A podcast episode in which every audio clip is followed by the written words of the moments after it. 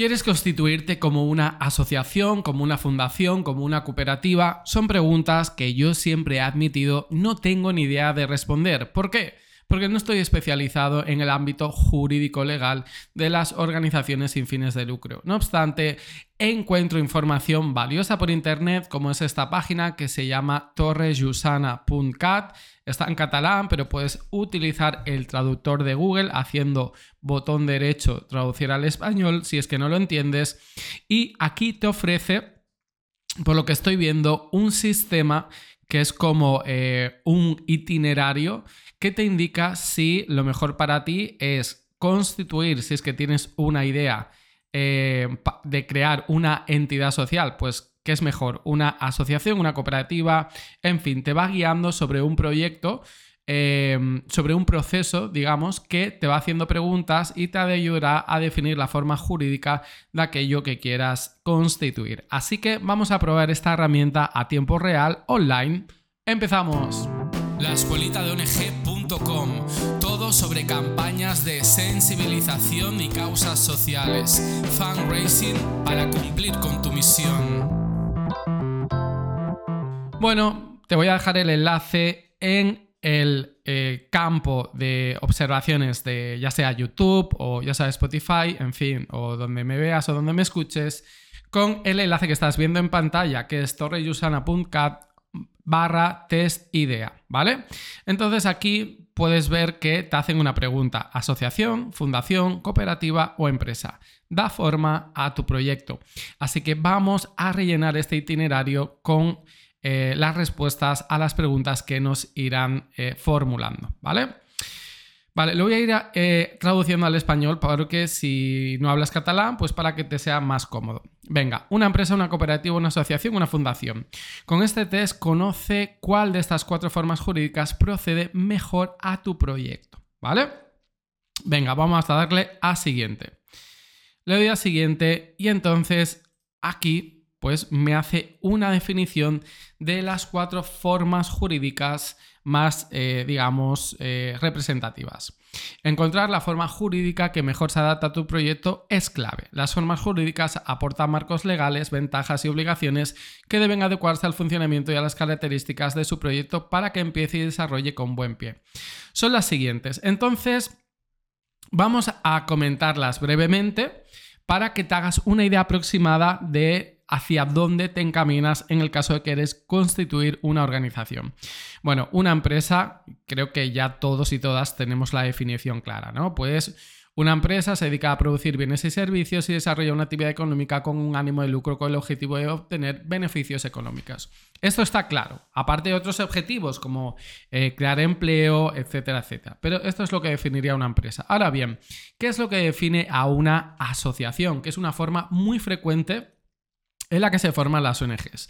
Una asociación es una agrupación de tres o más personas eh, físicas o jurídicas que se unen para realizar una actividad colectiva de interés particular o general, con carácter temporal o indefinido, organizadas democráticamente y sin ánimo de lucro. No es exigible ninguna dotación inicial para construir una asociación.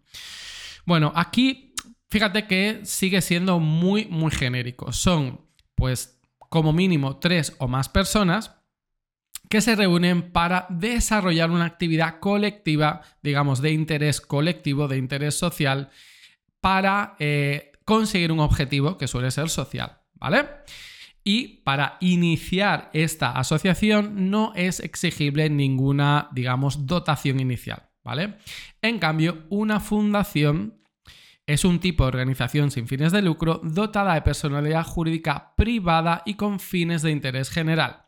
Las fundaciones están gobernadas por un patronato formado por las personas, digamos, que controlan eh, el protectorado y en todo caso sujetas a la voluntad de las personas fundadoras, ¿vale? La dotación inicial para construir la fundación no puede ser inferior a 30.000 euros en fundaciones de duración indefinida y de 15.000 en fundaciones temporales. A mí, sinceramente, la definición a priori de lo que es una fundación no me queda del todo claro, pero ya comento que yo no soy especialista en términos jurídicos, ¿vale? Vale, y vamos ahora a por una cooperativa. Una cooperativa es una sociedad constituida por personas que se asocian en régimen de libre adhesión y baja voluntaria por la realización de actividades empresariales encaminadas a satisfacer sus necesidades y sus aspiraciones económicas y laborales. Algunas pueden ser sin ánimo de lucro o iniciativa social.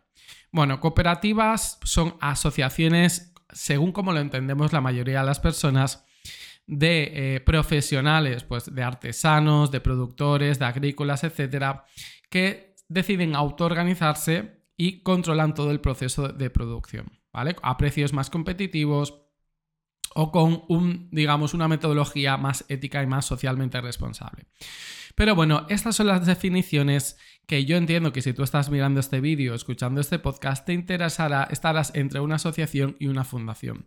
Aunque después, por ejemplo, de saber que em, una fundación te exigen o 30.000 o 15.000 euros en España para su constitución, igual te interese más estar aquí. Venga, empecemos. Vamos a empezar.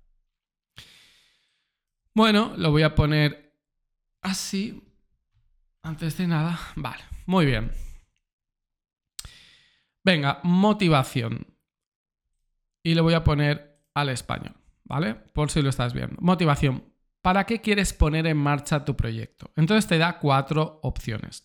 Tenemos un objetivo común y queremos agruparnos de forma voluntaria para conseguirlo. Fíjate que este, esta definición podría casar con las cuatro eh, definiciones, tipologías de organizaciones que hemos comentado anteriormente. Opción B, por ofrecer un servicio o producto que cubre una necesidad a cambio de beneficios económicos. Esto ya va más encaminado a cooperación o en cooperativa o empresa. C, queremos agruparnos democráticamente para desarrollar un proyecto profesional.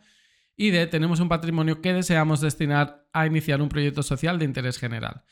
Bueno, básicamente eh, creo, si no me equivoco, que lo han puesto en orden. Es decir, la A si elegimos A, pues nos orientaría a formar una empresa, la B una cooperativa, la C una asociación y la D una fundación. Yo voy a darle a... Voy a presionar la opción C. Y vamos a siguiente. Vale. Entonces, aquí nos hace la siguiente pregunta. Como grupo impulsor o fundador, ¿qué papel desea tener en el desarrollo del proyecto? A. Un papel de relevancia en la toma de decisiones con la aportación de patrimonio y recursos. Aquí cuando habla de patrimonio ya sabemos que se trata de una fundación. B. Participación voluntaria en un proyecto colectivo de base democrática. C. De trabajadoras en condiciones de igualdad laboral y democrática en la gestión entre las personas que desarrollan el proyecto y de dirigir actividad económica con beneficios personales. Yo creo que la mayoría de las personas que ven mis vídeos son asociaciones, así que voy a elegir la opción B, participación voluntaria en un proyecto colectivo de base democrática. Y le damos a siguiente. Le damos a siguiente y entramos en el apartado de la toma de decisiones. Y te preguntan, ¿quién está involucrado en la toma de decisiones? Opción A, todas las personas que están al frente del proyecto económico. B, todas las personas socias, trabajadoras y usuarias. C. Solo las personas que, que ocupen perdón, los cargos representativos. Y D. Todas las personas asociadas de la entidad. Es verdad que siempre eh, se toman decisiones en patronato o junta directiva, pero en algunas entidades eh, se tienen en cuenta absolutamente todas las voces, todas las opiniones y todas las personas asociadas a la entidad toman esta decisión. Pero venga, para darle pues, una opción más realista y más real, elegiré la C. Y le doy a siguiente. Y vamos ahora con la perspectiva económica de este itinerario. Económicamente, ¿qué objetivo buscas? A.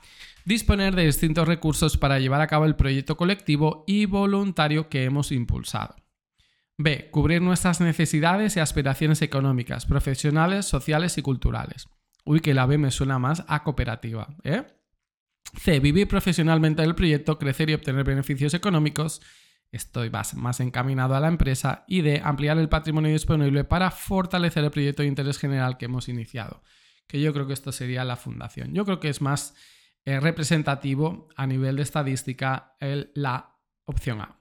Y vamos a ver el resultado.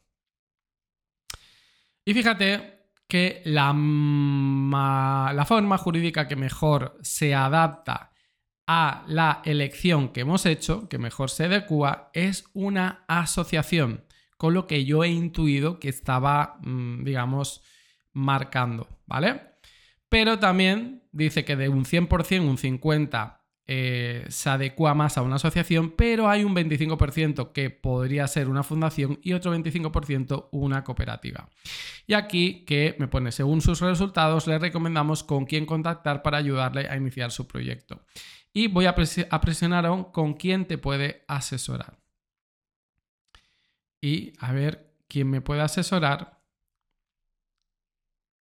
Y aquí, pues la misma eh, página web, que es torreyusana.cat, te va a facilitar un contacto de servicio para asociaciones para que, supongo, te resuelve a través de este formulario las dudas que puedas tener eh, para dar forma jurídica a tu proyecto. Fíjate que estos servicios que tampoco he investigado si son gratuitos o son de pago, pero yo creo que una opción, eh, digamos, gratuita o subvencionada sí que deben tener. Eh, te puede servir mucho para los primeros pasos por si estás pensando en formar una asociación, una fundación, una cooperativa y creo que menos una empresa, ¿verdad? Pero mira, estos servicios yo creo que a nivel orientativo pues te pueden dar las primeras pautas, las primeras preguntas para guiarte en el proceso de la toma de decisión. Así que si tienes dudas, contacta con torreyusana.com, te dejaré el enlace porque supongo que su equipo te lo podrán resolver, porque aquí pone que ofrecen servicios para asociaciones. Bueno, espero que este vídeo, que este podcast te haya podido ayudar y nos vemos en los siguientes de la Hasta luego.